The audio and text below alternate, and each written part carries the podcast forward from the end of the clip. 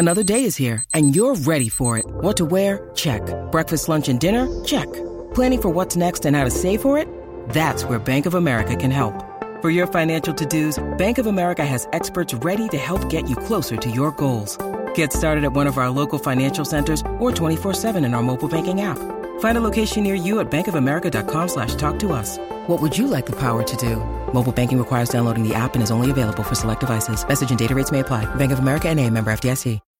When you need mealtime inspiration, it's worth shopping Kroger, where you'll find over 30,000 mouthwatering choices that excite your inner foodie. And no matter what tasty choice you make, you'll enjoy our everyday low prices, plus extra ways to save, like digital coupons worth over $600 each week. You can also save up to $1 off per gallon at the pump with fuel points. More savings and more inspiring flavors make shopping Kroger worth it every time. Kroger, fresh for everyone. Fuel restrictions apply.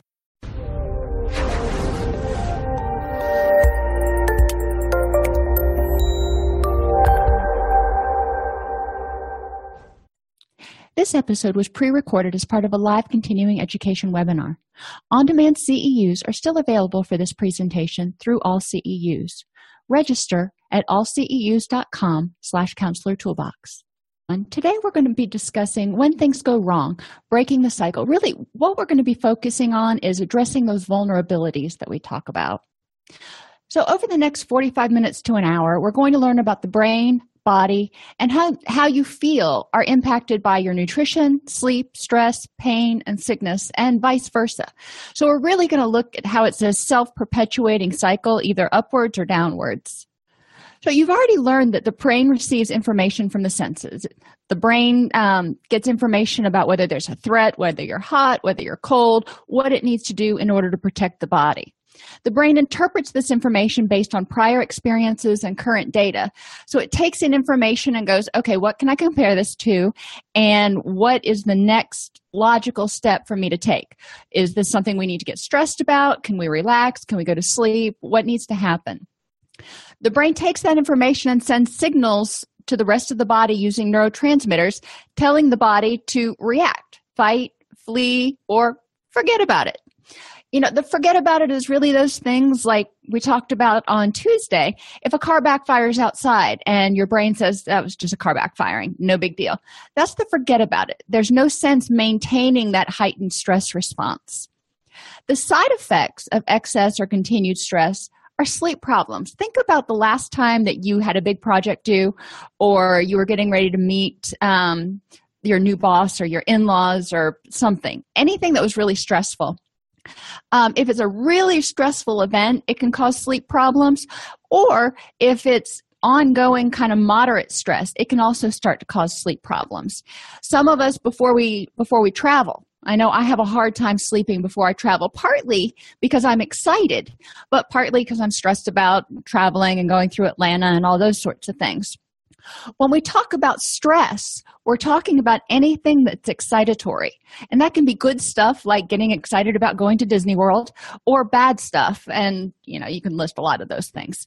Um, but if we're ramped up, if we're under that excitatory sort of situation, um, the body is not going to ramp down or relax enough to sleep as well.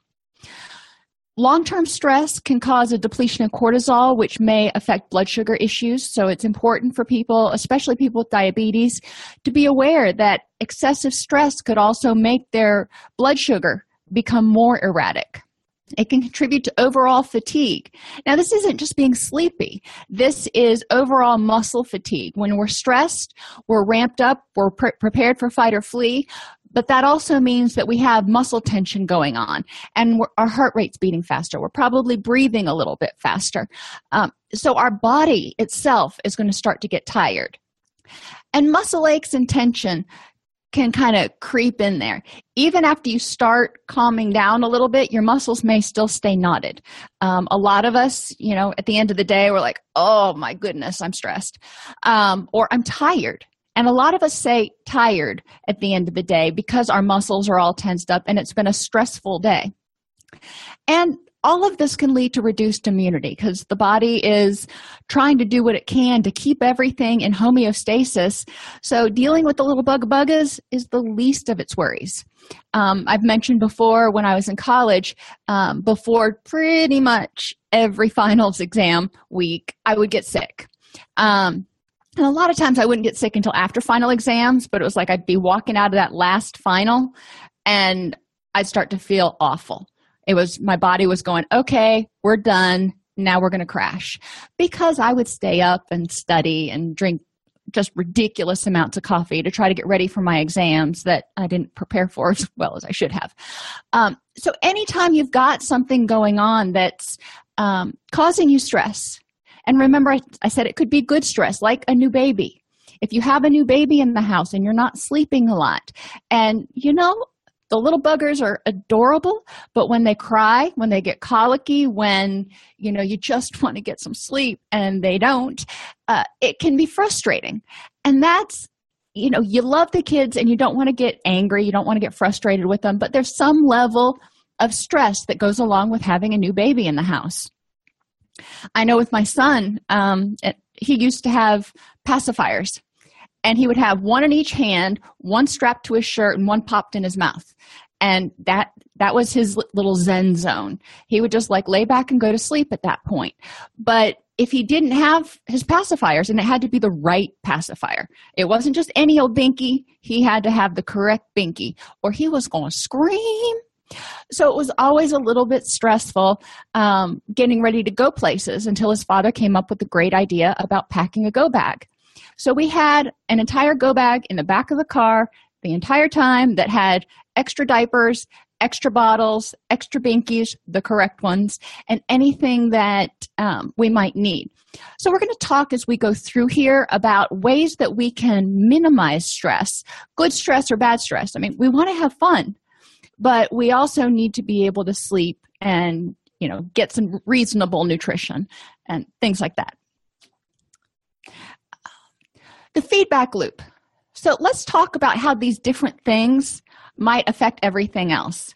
When we have sleep problems, whether it's because you've got a stomach ache, because you've got allergies and you're coughing, um, the dog keeps getting up and down, your significant other has sleep apnea, whatever the case may be, if you're not getting good quality sleep, you may have feel kind of fatigued, foggy headed, have difficulty getting things done for most of us, if we have difficulty getting things done, we don't go, ah, you know, whatever, we'll try again tomorrow.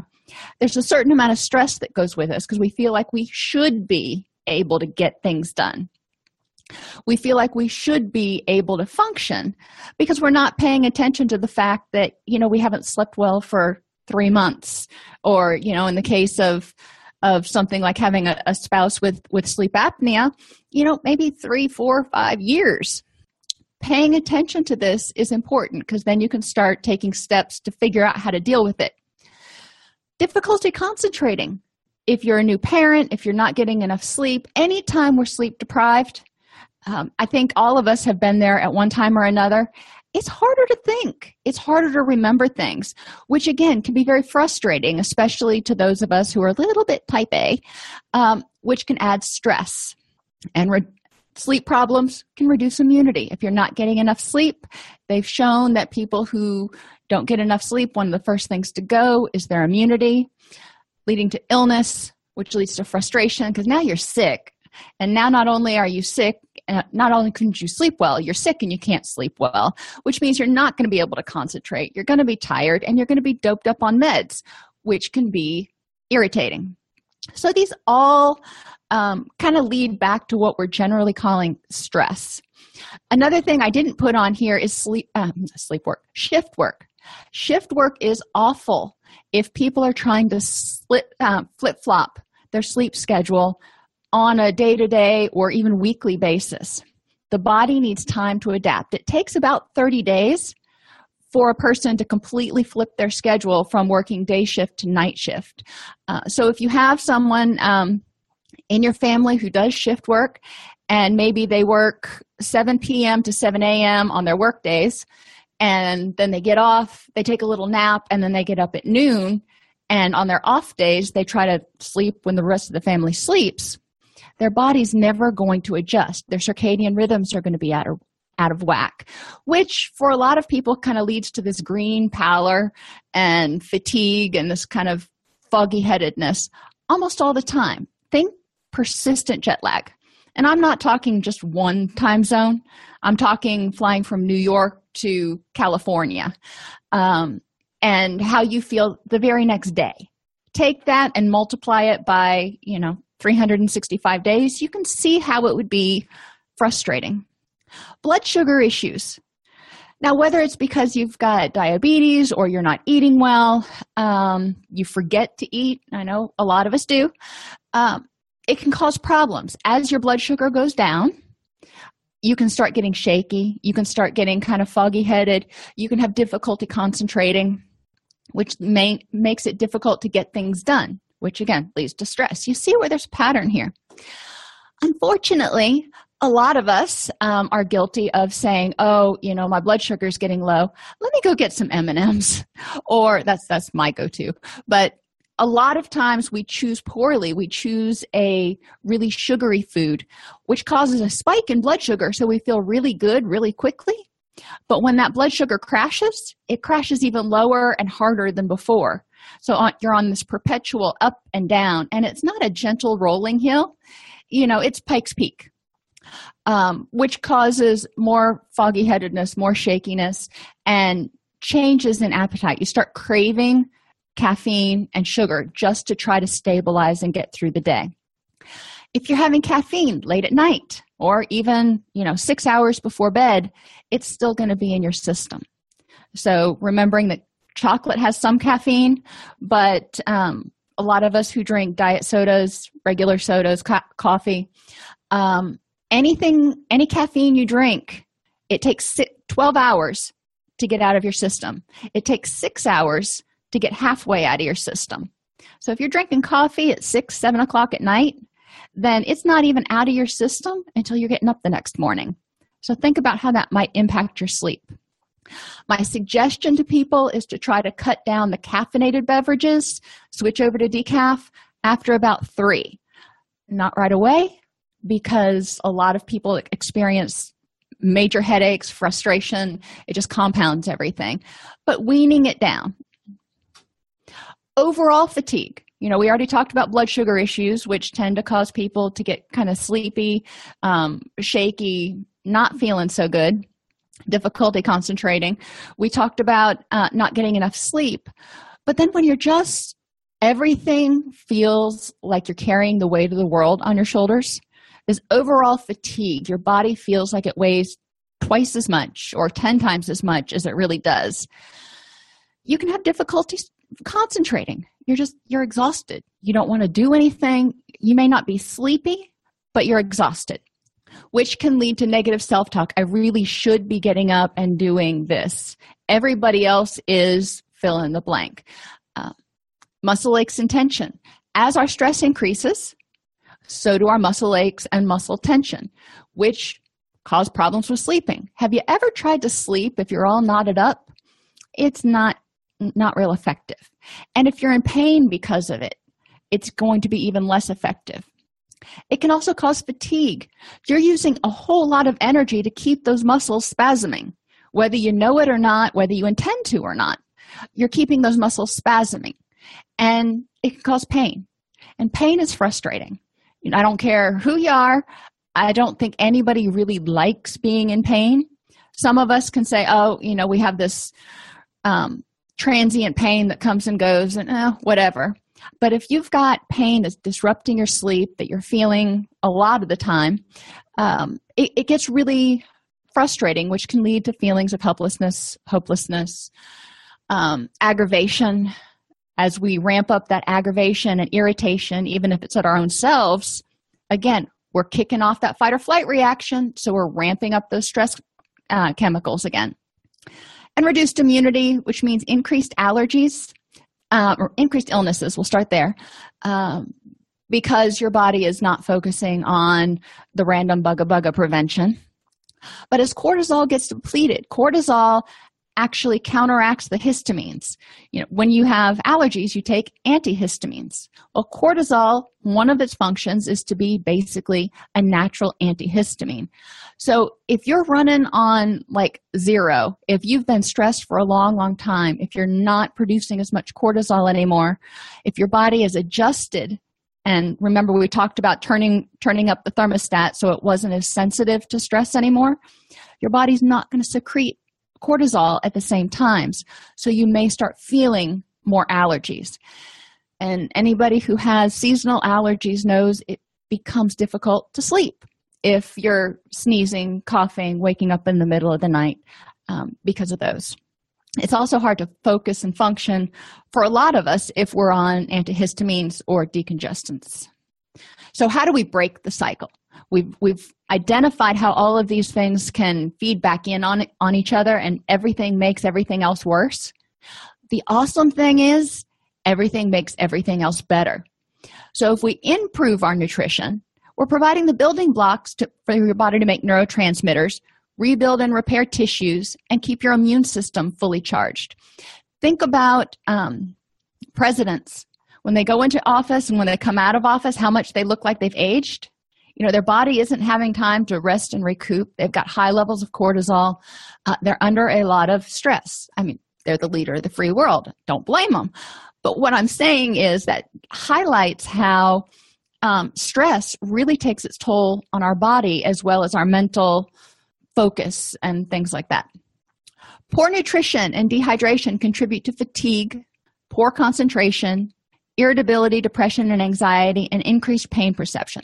Fatigue. If you don't have the gasoline in the tank, you can't go. When we eat, we're giving our body calories, which is what we use for energy. So if you're not eating good calories, or if you're eating sugar that spikes and crashes, you're going to feel more tired. Poor concentration, irritability, depression, anxiety, all of these kind of go along with your main neurotransmitters, your norepinephrine, dopamine, serotonin. If you're not getting the right balance of neurochemicals, you're going to start experiencing some negative symptoms. Pain perception. Some people don't realize, but if you've come to, to these classes, you probably already do, that serotonin is implicated in our pain perception. So, people who are feeling um, more pain may have, and I emphasize may because there's a lot of things that go into pain perception, may have reduced levels of serotonin. Um, our endogenous opioids are also responsible for pain perception, but those are all things that our body is making. And if it's making it, it has to have the supplies to make what it needs. So, good nutrition. Making changes in eating habits should be undertaken slowly, like one change a week. I know too many people who get on the bandwagon and they're like, okay, on Monday, I'm going to start eating healthfully, and they get rid of all the processed food. They get rid of all the food they like. They get rid of all the sodas, all the everything. And it's just this extreme change and shock to the body. For some people, that works. For the majority of people, it's too harsh. It's too much of a change. It's like going from being all warm inside of a fur coat to jumping inside the uh, jumping into the Arctic Ocean naked. You know, it's just not something that most people want to do. It's a shock to the system and it's a little painful. One change per week is doable, and not talking huge ones like drink more water. You know, start drinking eight glasses of water a day. Most people can work that in over the course of a week. Um, be moderate. In most cases, unless there's a physiological reason why you should eliminate something from your diet, obviously, you know, we don't have to have alcohol. Um, some people, there are foods that they're allergic to, they need to eliminate those. But if there's no medical reason to eliminate something, consider moderation. Now, at the beginning, when you're making these changes, sometimes moderation means not having it like freely available at your house.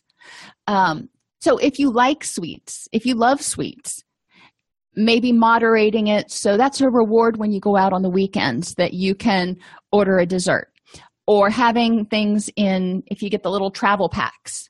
That's a smaller amount than getting the one or two pound bag of m&ms you know if you eat from that you may eat the whole thing.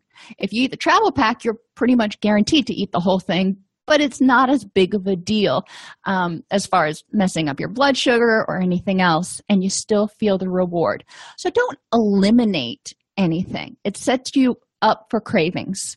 Um, focus on progress not perfection. You know i said start drinking eight glasses of water a day.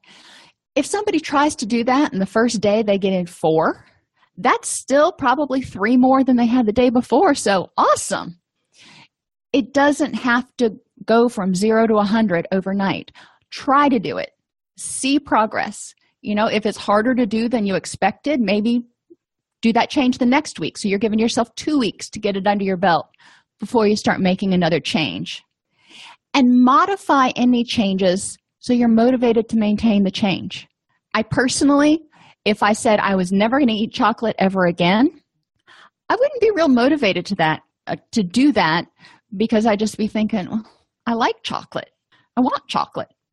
Uh, do things so that you're motivated to keep doing them. If you only have chocolate at the end of the week, uh, at the end of the week on a Friday, you know, maybe when you go out to dinner, like I said, that's a treat that's doable um, you want to make sure that everything that you undertake is doable and that you're motivated to do it um, if you're not motivated to lose weight if you're not motivated to cut out um, or cut down on saturated fats you're probably not going to do it so in, encourage people to make positive changes in their nutrition that they're willing and motivated to do um, and then everything else, if it falls into place, it will, but at least we're making some changes.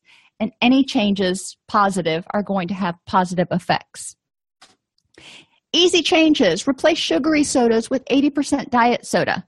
Obviously, if you're not allergic to it or have, you know, ethical issues with with uh, diet soda a lot of times just adding that 20% of the actual sugary soda with the high fructose corn syrup um, changes the flavor enough that most people are quite satisfied. Find fruits you love to eat instead of candy. There are fun fruits out there kiwis, bananas um, that are very, very sweet. Add a little of cheese to your veggies. One of the complaints I hear a lot of, from people is I just, I really don't like green vegetables. So look for ways to dress them up. Put them in meatloaf. That's what my mother used to do when, when I was growing up because my father wouldn't eat vegetables. She would always put them in meatloaf.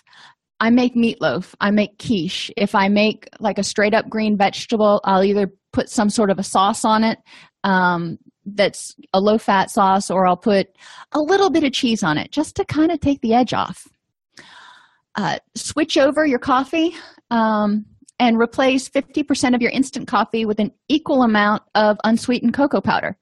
It tastes like really rich um, coffee or chocolate flavored coffee, whatever you want to call it, um, but there's a lot less caffeine in it. And bonus, chocolate. Drink water, add a little lemon or citric acid to make it more palatable. It's not always convenient to carry around a lemon in your purse or in your briefcase. Um, citric acid, they sell in little containers. It's basically the soury part of that comes from the lemon. Um, and you just add a little sprinkle, like a 16th of a teaspoon to a glass, and that's plenty. Um, but if you can keep that in a little packet that you can access, it takes the edge off some of the water that tastes, for lack of a better word, stale. Use a salad plate instead of a dinner plate. Your brain gets tricked into thinking that you're eating a lot more if you're using a smaller plate. Now, it's not, it, it catches on if you start trying to use a, a teacup saucer instead of a salad plate, so don't take it to extremes. But your brain is kind of goofy that way. Also, three colors on the plate. The more colors that are on the plate, the more your brain thinks it's eating because it sees all that color and it's kind of overwhelmed. Take what you want and put half back. The majority of us, our eyes are a whole lot bigger than our stomach. So if I take what I want, I put half back. Then if I want to go back and get seconds, you know, that's fine. But most of the time, people find that they're satisfied with half of what they originally thought they would eat. Um, start weaning off sugary drinks. Try to eat something, not necessarily a meal, Um, but try to eat a little bit of something every three to four hours to keep your blood sugar stable.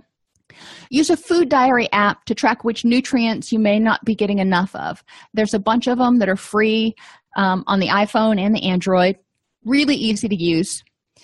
And try to reduce caffeine. So, once you've looked at nutrition, and some people are going to go, you know, I really don't want to mess with my nutrition right now. That's fine. Let's look at sleep. Sleep is when your body repairs, rebuilds, and recharges. But quality is just as important as quantity. You can stay in bed for 10 hours and not get good rest. Your body breaks down serotonin to make melatonin to help you get sleepy. So, if you're deficient in serotonin, i.e., depression, um, then you're probably not going to sleep well. So, we want to make sure that your body has the building blocks to make serotonin. Um, but we also want to make sure that uh, it has the building blocks it needs so it can break down serotonin to, to create the melatonin to help you get sleeping. Your body also relies on circadian rhythms, the light and dark cycles that naturally happen, to regulate your sleep wake cycles. As humans, we're supposed to be awake when it's daytime and asleep when it's nighttime. We are not nighttime predators. So, when it's time to go to sleep, you want to start winding down um, turn down the lights turn down the tempo turn down the sound on stuff so you're not getting you know 150 beats a minute of whatever your teenager's favorite song is. Naps are okay as long as they don't exceed 40 minutes. They have found in research that um, once you exceed 40 minutes you start getting into a deep sleep and then your body starts getting confused about wait a minute wait a minute. Am i supposed to be is this sleep for the for sleeping or is this a nap? And it doesn't really get the difference which messes up your nighttime sleep i know some of you are going oh but i really like daytime naps there are ch- um, exceptions to this if you have new babies in the house if you're recovering from illness there are a lot of times where you know you can afford to mess up your circadian rhythms a little bit but in general, this is what we want to shoot for. Easy changes. Create a sleep routine to cue your body to wind down. Just like we do with kids. You know, they come home, they eat dinner, they read a book, they take a bath, they go to bed, maybe not in that order. Uh, their body says, Oh, dinner time. That means we're going to start winding down. So I need to start making melatonin. Keep your room as dark as possible. If that means putting on a, a sleep mask, so be it. Not all of us have blackout curtains.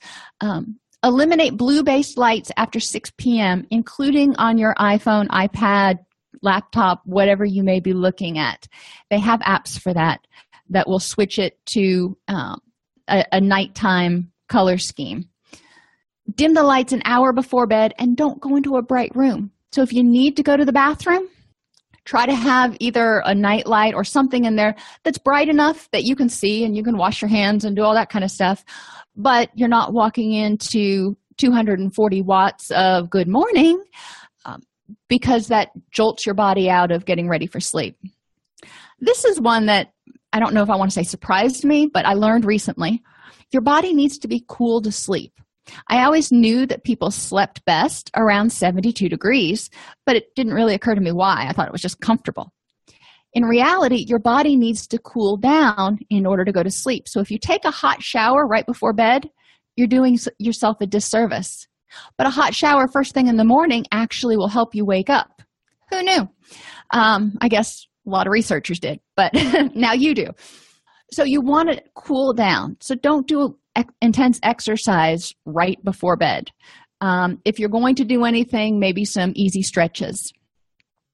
Keep a notepad and a pen with a red light by your bed to jot down anything you have to remember. And I mean, they look corny, corny as all get out, but they do have those little headlamps. If you have one for going up in the attic or something, most of them have a white white light setting, a blue light setting, and a red light setting. Use the red light setting because again that does not mess up your night vision as much and it doesn't mess up your circadian rhythms as much. But jot things down. If you're laying there going i got to remember to get milk tomorrow. I got to remember to get milk tomorrow. I got to re-, you're not going to go to sleep or you're not going to sleep as well. If you have things that you need to remember for work might as well just turn on the little uh, turn on the little nightlight and jot it down. That way you can relax and let your brain kind of go okay i can forget everything. I don't need to remember anything right now. Which takes us to stressful cognitions.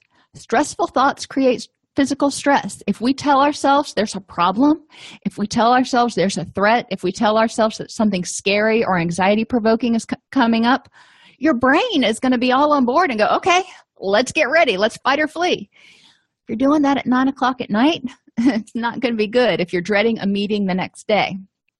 So figuring out a way to quiet those stressful thoughts preferably deal with them um, before you go to sleep but also during the day so many times we get um, kind of all wrapped up in stuff we have no control over my son you know bless his heart he's 16 and this is the first uh, election that he's really been super cognizant of what's going on. Lucky him. But when we talk about what's going on in politics and world news and stuff at dinner, he will get all fired up. And it's not just for a second, he will go off on a diatribe. Uh, and he does this a lot. He'll take something and he'll wind himself up tighter than something that's wound really tight, uh, which creates physical stress for him. And he'll actually get to the point where he's getting up and pacing around the dining room table while he talks. And i'm like dude sit down.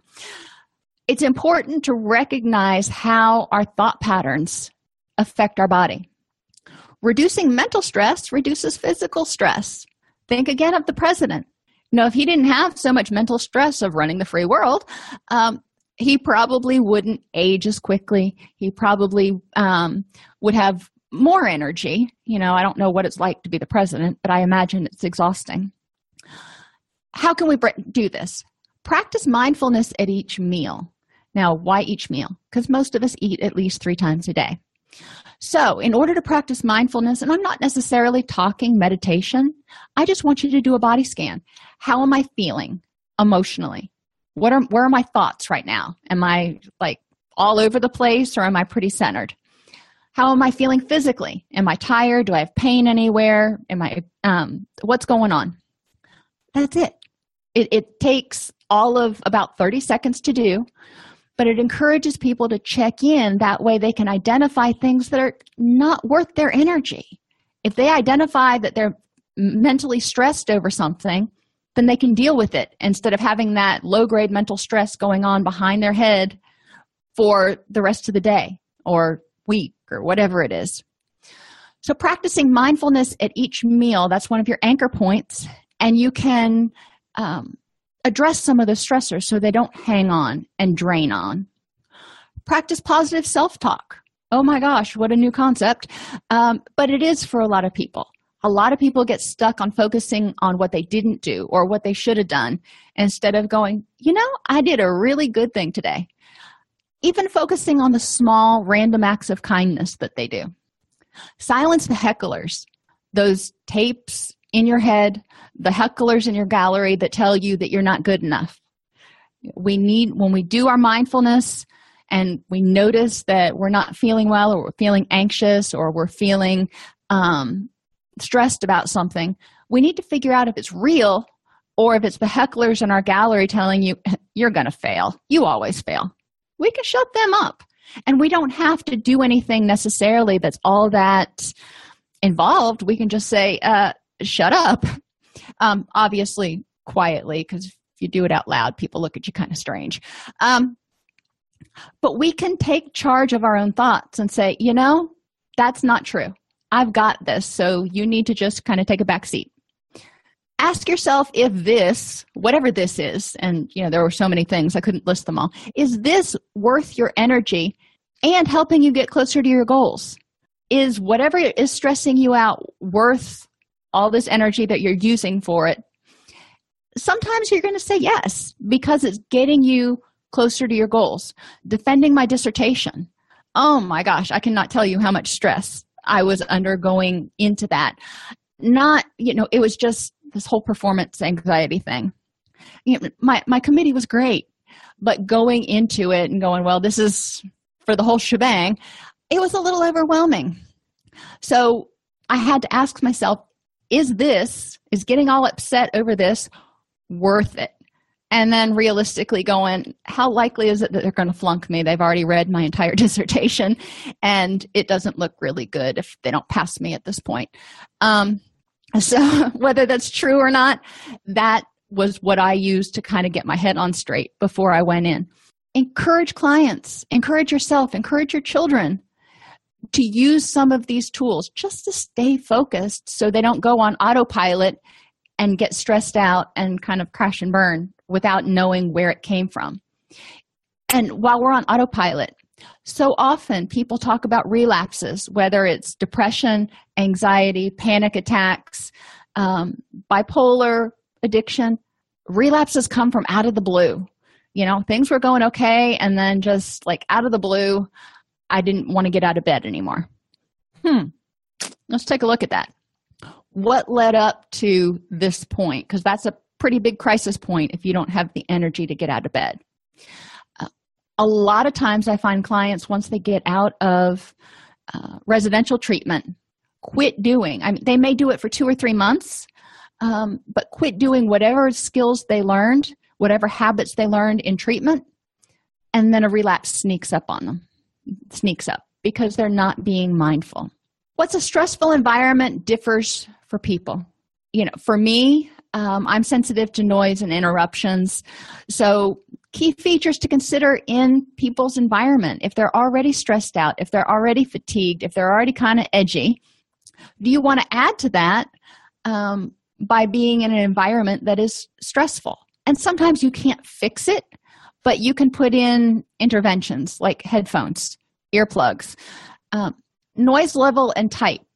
You know sometimes a random noise level like the the um, cars going by on the interstate you may habituate to that so it doesn't bother you. But a crash is going to wake you up. Uh, frequency of unexpected noises. If you've got a moderate level anyway and there's a crash you may jump a little bit think about in a restaurant when somebody drops a tray of dishes you probably jump or at least look. If you're in a library and someone makes an equally loud, sudden noise, it's likely you're going to jump a lot higher. Um, so pay attention to what kind of environments you're in and if there are a lot of unexpected noises, if there are a lot of things that um, even the person finds annoying, like maybe the phones, maybe they work somewhere where the phones are ringing constantly. Uh, if that bothers them, is there a way they can work around it? Clutter level. It depends on the person how much clutter is tolerable versus how much more calm they feel if everything has a home. You know, I have piles. Every pile has stuff in it, but I know what goes in which pile, and it's they're neatly organized piles. That would drive some people crazy. Um, understanding what your preferences are that way, when you go to work, you're not fighting the stress of going, oh my gosh, it looks like a hurricane hit, if that bothers you. Eliminate these vulnerabilities. Anything you can do to relieve unnecessary stress is going to make it easier for you to calm down and feel relaxed and happy. Temperature. I get cold really easy, but I also get hot really easy. So, making sure, for me, making sure I have a jacket with me wherever I go is important. Some other people not so much. Lights especially flickery lights and flickery uh, the fluorescent lights that flicker actually can kick off a um, seizure in people with seizure disorders. So that's yet another reason to get those replaced. But fluorescent lights are just naturally harsh and kind of tiring. Daylight lights are good for helping mood and helping keep you awake um, but it may be too stressful for some people. Too little light um, i had a, a friend of mine you'd walk into her office and it was very cozy but it was at a light level that i reserved for an hour before i go to bed. If i stayed in there for too long i'd be ready to take a nap um, helping people understand what works for them and what doesn't safety and relaxation now we all have taken those courses about um, being safe when we're in the room with clients, um, being safe when we're around other people, always having an exit, that sort of thing. But when you look at things like feng shui, it will talk about always being able to see the entrance and exit so people can't sneak up on you. Um, there have been some research studies that have determined that even if you're not one of those people who typically is a little jumpier um, or high strung or whatever you want to say, if there is a likelihood or a chance that somebody could come up behind you while you're cooking at the stove, while you're working on the computer, while you're doing something, your body is going to stay on higher alert than if you have your back to the wall and you can see the entrances and exits. Uh, feng Shui um, encourages you to use small mirrors, like on, on your computer screen, so you can see people come up behind you if somebody's going to. Don't put your back to the door. Simple things like that. If there's a window in your office, and you're going to be working on the computer and you're not going to be able to pay attention to it, you may want to draw the curtains. Those are suggestions they have. You can obviously check out books from the library. Color. Color means different things to different people. I love yellows. I love um, pale, muted, um, warm colors, but I also love blues and purples. Those are cheerful to me. There are certain colors of kind of a bluish gray and kind of a pea soup green that remind me of very stressful places I've been in the past. And I think institutional. I feel cold, institutional, you know, kind of dark, unpleasant feelings if I'm in an entire room that's painted in those colors. Um, encourage people, if they can't paint, to get accessories in colors that they like in order to cheer up the room if it's not painted in a color that they particularly care for. Which takes us to personalization. How much nicer is a room when you walk into it and you see pictures on the wall, even if they're not pictures of people, they're just paintings or whatever, as opposed to blank walls everywhere and nothing on the desk, very sterile. Personalization lets people feel more comfortable. It reminds them of the good things in their life. It gives them something to look at and smile. Like I said, it may not be pictures of your family. It may be, you know, I have a tapestry of chickens hanging in my in my living room. I love my chickens. My chickens are awesome. Their eggs are better, but I love my chickens. Uh, that makes me smile. That makes me happy. So whatever it is that makes that person makes you content is going to lower your stress in that environment. If your stress is lower most of the day, it's going to free up energy. It's going to allow you to wind down easier at the end of the day. And if your stress is down during the day, then it's likely that any challenges that you come your way, you're going to have more energy to deal with. But if you're in pain, it makes it difficult.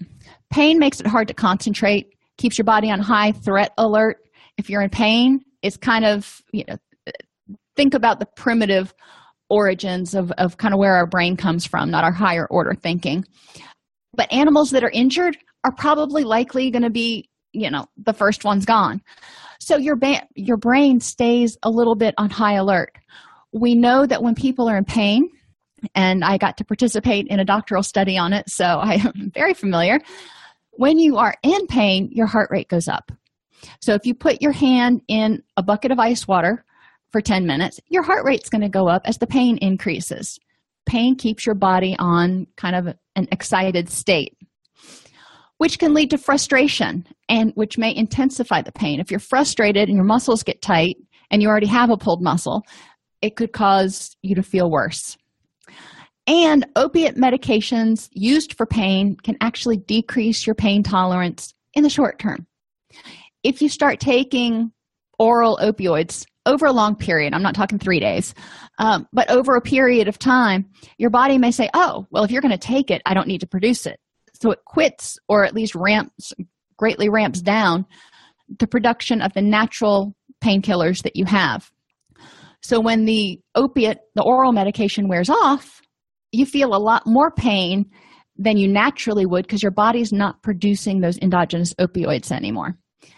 Nice thing is, your body will kick back in. It just takes a few days um, for it to register the fact that you're not taking the synthetic medication anymore. Easy ish interventions, and sometimes when you've got pain, nothing is easy. Massage. If people can get a massage, sometimes it's covered under insurance. Any kind of general massage will help re- reduce some muscle tension. Um, for for most people. Some people just hate being touched. Myofascial release, and I gave you the link here um, so you can go read about it because we don't have time to cover it here. But it talks about basically releasing some of those knots that people have that can help the rest of their body relax. Your body wants to stay balanced. So if your right side is all knotted up, your left side is fighting against it, which creates even more problem, even more stress. TENS units, trans um, transcutaneous electronic nerve stimulation. You can buy these over the counter now. They're wonderful. Basically, they bombard the nerves so the nerves can't pick up the pain sensations and it helps the muscles relax. Alternate focus is focusing on something other than the pain. If you sit there and focus on how much your back hurts, it's going to continue to hurt. If you switch your focus and start focusing on how cold your, your toes are and really pay attention to that, you're not focusing as much on the pain in your back and you actually probably most of the time get some relief. Guided imagery. Talk yourself into your happy place. Um, i had one of my colleagues suggested one time she used a lot of guided imagery. And i have back problems naturally. And she said imagine the angels rubbing the knots out of your back i said okay you know i'm willing to try anything at this point. and if you can actually get into the image without having the hecklers in the background going, this isn't going to work, it works. Progressive muscular relaxation, so you can notice the difference between tense and relaxed. Having a positive focus. When we're negative, we intensify our pain, we intensify our stress chemicals.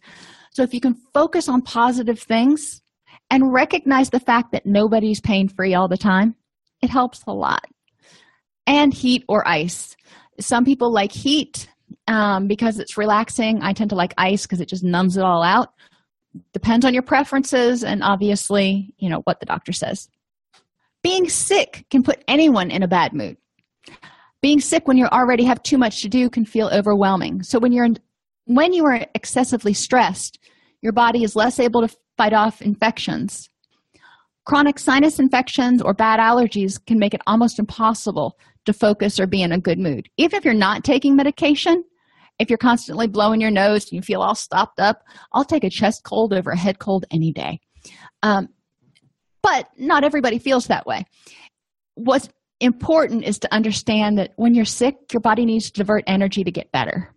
So you need to figure out ways to reduce your stress. Your body has already lost one battle, so you're going to have to make some concessions here.